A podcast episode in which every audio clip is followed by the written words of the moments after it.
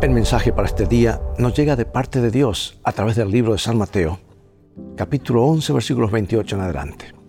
Dice, vengan a mí todos ustedes que están cansados de sus trabajos y cargas, y yo los haré descansar. Acepten el yugo que les pongo y aprendan de mí, que soy paciente y de corazón humilde, así encontrarán descanso.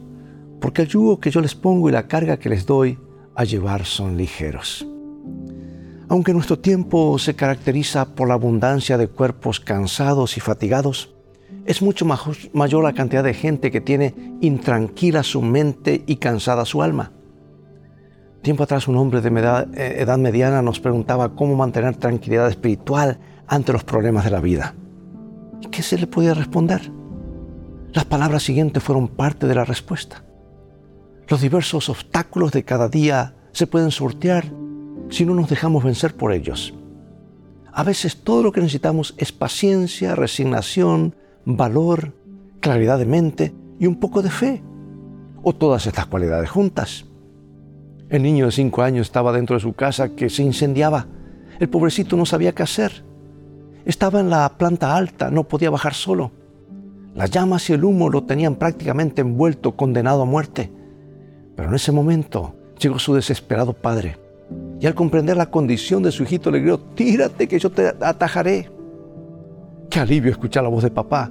Pero papá, no te veo. No me puedo tirar de, allí, de aquí de arriba. Tírate igual, le respondió su padre, que aunque tú no me veas, yo sí te veo. Y al instante el niño, ya con sus ropas en llamas, estaba en los brazos salvadores de su padre. Lo que hizo el niño fue un acto de fe. Se tiró hacia los brazos que no veía y eso lo salvó. Qué lección. Cuando en medio de los problemas perdemos la paz del alma y todo parece estar perdido y en llamas, por decir así, ¿no nos acordaremos de nuestro Padre? Aunque no lo veamos, podemos confiar en Él, porque Él sí nos ve y nos tiende sus fuertes brazos de amor.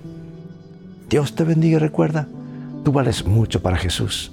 Él te ama más de lo que puedes imaginar.